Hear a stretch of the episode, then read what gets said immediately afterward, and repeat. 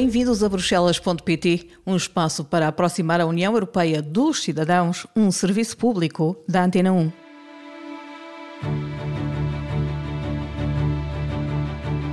Hoje falamos em especial para quem já pensou em ter uma carreira numa das instituições europeias. Que oportunidades existem e que perfil deve ter um candidato?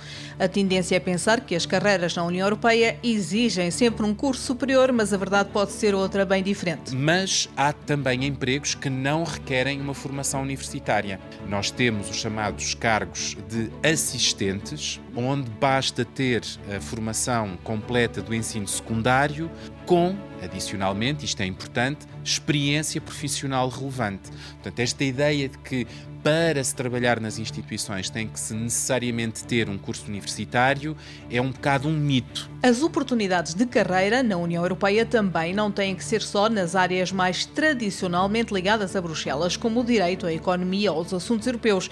Também aqui a realidade é outra. Aquilo que as pessoas precisam de compreender é que a União Europeia, hoje em dia, sobretudo, cobre tantas áreas e tão diferentes e tão diversificadas no, no âmbito daquilo que se chama a, a, legislação europeia, que nós realmente precisamos de pessoas com todo o tipo de perfis, porque a União Europeia trabalha com temas de agricultura, de comércio internacional, medicina, de educação. Obviamente, nós temos que ir buscar perfis também diferentes. O processo de seleção passa por vários exames, a começar desde logo pelos testes de raciocínio. O principal tipo de exames e aqueles que assustam a maior parte dos candidatos são os chamados testes de raciocínio, de raciocínio numérico, verbal e abstrato. Mas para funcionários permanentes, depois destes testes de raciocínio, há um teste de conhecimentos, que vai depender do tipo de perfil para o qual nós estamos a selecionar. Testes de conhecimentos gerais ou específicos a que se segue um estudo de caso, uma simulação em contexto profissional. Os resultados são depois enviados para as instituições europeias. E aí são eles que organizam as entrevistas e depois, claro, têm eles que fazer uma seleção uh, com base uh, na formação académica, na experiência profissional de cada candidato e se as pessoas depois passarem essa entrevista, é-lhes oferecido um emprego.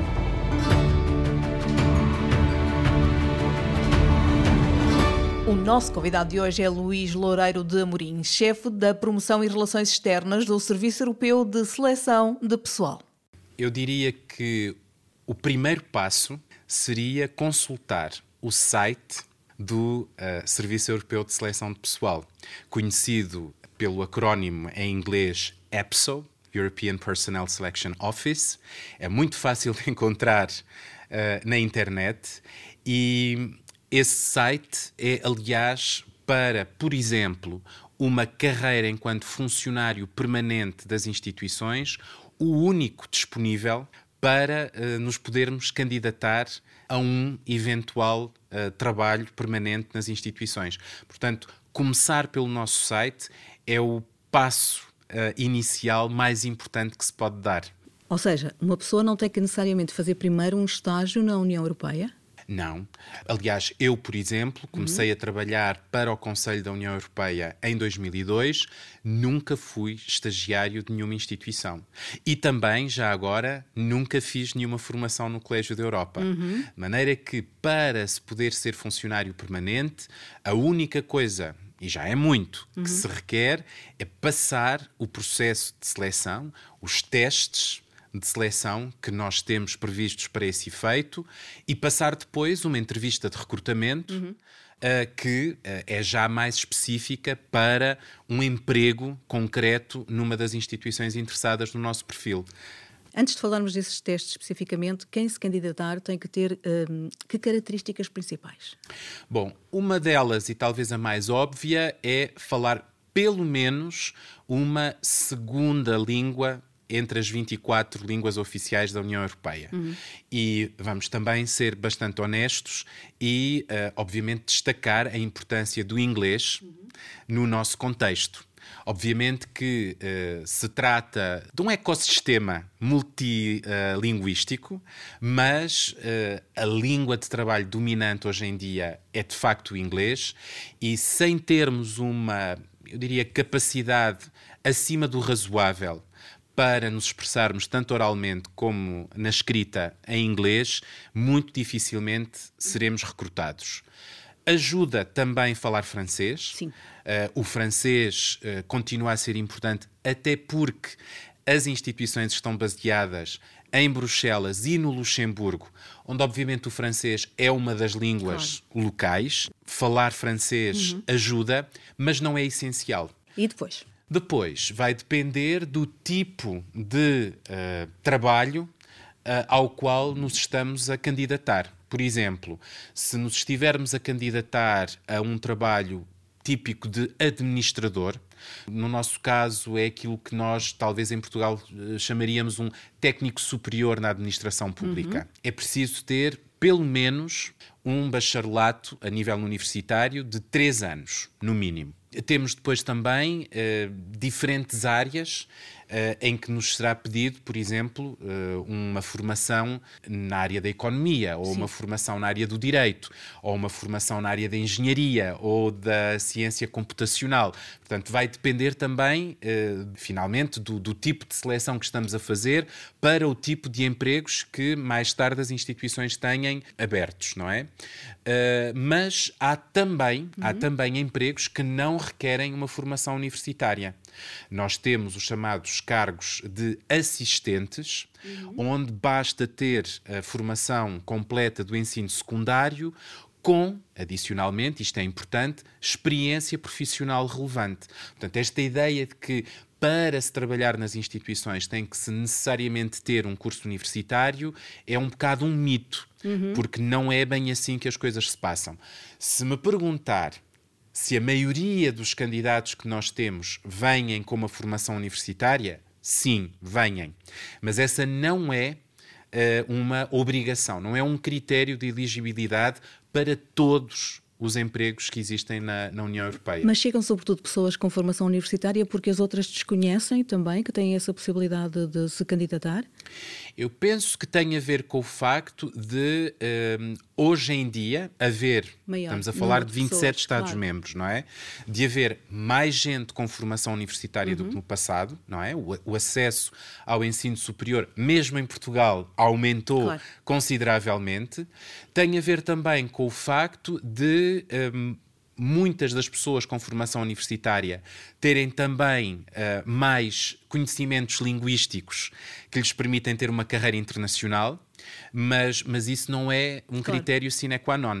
Uh, e, portanto, a, a, experiência profissional adicionada a uma formação uh, completa do ensino secundário pode também abrir portas na União Europeia. Antes de avançarmos para os tais exames, para os tais testes, para a uhum. tal seleção, uh, pelo que me disse até agora, não estamos a falar de empregos apenas na. Às vezes pensa-se isso, na área da diplomacia, na área do direito da, ou da economia. Não. Falou engenheiros, falou Sim. noutras áreas. Eu acho que esse, aliás, é um dos temas que requer mesmo uhum. uh, mais comunicação. Porque há, há uma tendência histórica para pensar que quem trabalha nas instituições tem que ter formação no direito, ou na economia, ou nas relações internacionais, Exato. ou nos estudos europeus. Eu, por exemplo, não tenho nenhuma dessas áreas. A minha área de formação é Sociologia e Ciências da Educação aquilo que as pessoas precisam de compreender é que a União Europeia, hoje em dia, sobretudo, cobre tantas áreas. Uhum. Uh, e tão diferentes e tão diversificadas uh, no, no âmbito daquilo que se chama a, a, legislação europeia, por exemplo, que nós realmente precisamos de pessoas com todo o tipo de perfis, porque a União Europeia trabalha uh, com temas de agricultura, de comércio internacional, uhum. medicina de educação. Uh, de educação.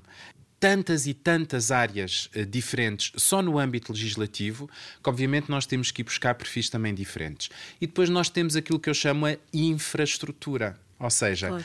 todas estas organizações que compõem a União Europeia, todas elas têm serviços de informática, serviços de recursos humanos, serviços de tradução. Claro. E, portanto, toda esta infraestrutura requer também pessoas com perfis adequados para trabalhar nestes serviços de apoio. E um deles, por exemplo, que é o meu caso, os serviços de comunicação. Claro, mas pode ir, por exemplo, desde veterinária à nutrição. Exatamente, exatamente, até porque todas estas instituições têm serviços médicos, por exemplo, eu tenho colegas que são enfermeiros, claro. tenho colegas que são médicos, tenho colegas que são psicólogos. Há de facto ainda muito esta tendência a pensar que nas instituições trabalham apenas advogados, economistas e diplomatas. Mas não é assim. Mas não é assim de facto. E, e, isso já começou a mudar, eu diria, há 20 anos atrás. Vamos aos tais um, exames, testes, não sei como é que lhe quer chamar, processo de seleção. São testes de seleção, são uhum. exames, também poderíamos chamar-lhes de exames. O que é que são? No que é que constam? Ora bem, o principal tipo de exames e aqueles que assustam a, a maior parte dos candidatos são os chamados testes de raciocínio. Uhum. Os testes são de raciocínio numérico, verbal e abstrato.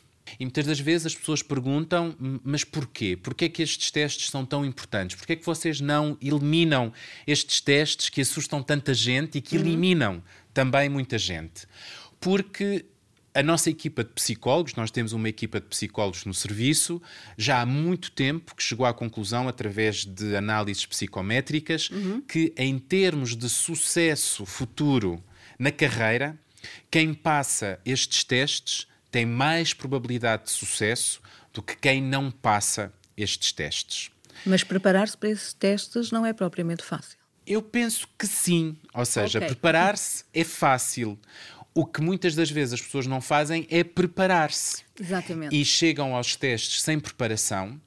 E, e, de facto aí a probabilidade de passar é reduzida porque não são testes com que nós lidemos habitualmente por exemplo, na universidade ou na escola secundária. Mas são testes que estão disponíveis se as pessoas os procurarem para treinar em casa, por exemplo? Estão. Nós, EPSO, uh, temos no nosso site alguns exemplos, uhum. mas nós queremos que as pessoas pelo menos tenham uma ideia, possam familiarizar-se com o tipo de testes que uh, serão apresentados e no nosso site podem ficar a saber bastante até sobre qual é o objetivo dos testes, como é que eles são uh, preparados. Um, como é que eles se apresentam. Uhum. E é importante também ter em conta que nós não estamos aqui à procura de ninguém genial. Ou seja, uh, é preciso ter-se pelo menos 50 pontos de 100 pontos portanto, metade uh, do, dos pontos para, para passar o, os testes. E passando esses testes, depois há uma entrevista. Ora bem, estes não são os únicos testes ah, que se bem. fazem. Então. Para além dos testes de raciocínio, e eu estou aqui sempre a falar dos testes para seleção para funcionários permanentes. Sim, exato. Nós fazemos também outro tipo de seleção para funcionários não permanentes. Mas para funcionários permanentes, depois destes testes de raciocínio, há um teste de conhecimentos, uhum. que vai depender do tipo de perfil para o qual nós estamos a selecionar. Se for, por exemplo, um perfil generalista, vamos uh, apresentar um teste de conhecimento sobre a União Europeia. Se for um perfil especialista, será um teste de conhecimento naquela área específica. Exato. Se estivermos a fazer uma seleção, por exemplo, para inspectores nucleares, uhum. o teste de conhecimento vai ser sobre energia nuclear. Claro. E sobre energia nuclear num contexto europeu. E, e, portanto, eh, para além desse teste de conhecimento, vai depois haver também aquilo que nós chamamos um estudo de caso. É uma situação Uhum. que é apresentada, geralmente uma simulação num contexto profissional, a partir da qual serão feitas várias perguntas aos candidatos para testar as capacidades de comunicação escrita. Os nossos testes são oferecidos na maior parte dos casos, nas 24 línguas oficiais okay, da União Europeia. Há depois situações em que, de facto, uma língua específica é pedida. Quem decide são os serviços que vão depois recrutar e que nos dizem precisamos deste perfil linguístico e depois de fazer estes testes, se passarem todos os testes, é constituída uma lista e essa lista é entregue, literalmente, entregue às instituições, Comissão, Parlamento, Conselho, Tribunal de Justiça, o Serviço de Ação Externa, etc., para que eles possam depois recrutar. E aí são eles que organizam as entrevistas com base, obviamente, também no perfil dos candidatos e depois, claro, têm eles que fazer uma seleção uh, com base uh, na formação académica, na experiência profissional de cada candidato e se as pessoas depois passarem essa entrevista, é-lhes oferecido uhum. um emprego. E que mensagem é que deixaria a quem está a ouvir esta conversa e dissesse para si mesmo, vou tentar? Eu acho que devem tentar, porque trabalhar nas instituições, para quem está interessado no trabalho a nível internacional, estar num meio em que de facto somos confrontados com diferentes culturas, diferentes maneiras de pensar e isso é um desafio que eu pessoalmente considero muito estimulante. E simultaneamente trabalhar para instituições que tenham um impacto direto na vida de mais de 400 milhões de pessoas, este é o lugar ideal para se vir trabalhar. Até porque, mesmo nas áreas da chamada infraestrutura, comunicação, informática, eh, recursos humanos, há muito trabalho interessante que ajuda a que os nossos colegas que estão nas áreas mais políticas possam fazer o seu trabalho descansadamente e, portanto, o nosso impacto, ainda que indireto, é real, é concreto. Claro. E, e, e, se alguém que nos está a ouvir sonha de facto com uma carreira internacional e uma carreira com impacto, vir trabalhar para a União Europeia é uma das melhores oportunidades, penso eu. Neste episódio, ficamos a saber que há várias oportunidades de carreira nas instituições europeias. É preciso dominar o inglês, a principal língua de trabalho, mas também ajuda a saber francês. Para determinadas carreiras, não é necessário ter um curso superior. As oportunidades de emprego vão desde a medicina à veterinária, à energia nuclear ou à educação. Também aparecem ofertas nas mais variadas áreas de assistência, desde os transportes à informática. O importante é estar atento às oportunidades e concorrer. O processo de seleção exige preparação, mas a realidade tem mostrado que pode ser interessante e que é possível superar as diversas etapas e passar a ser um funcionário de uma das instituições da União Europeia.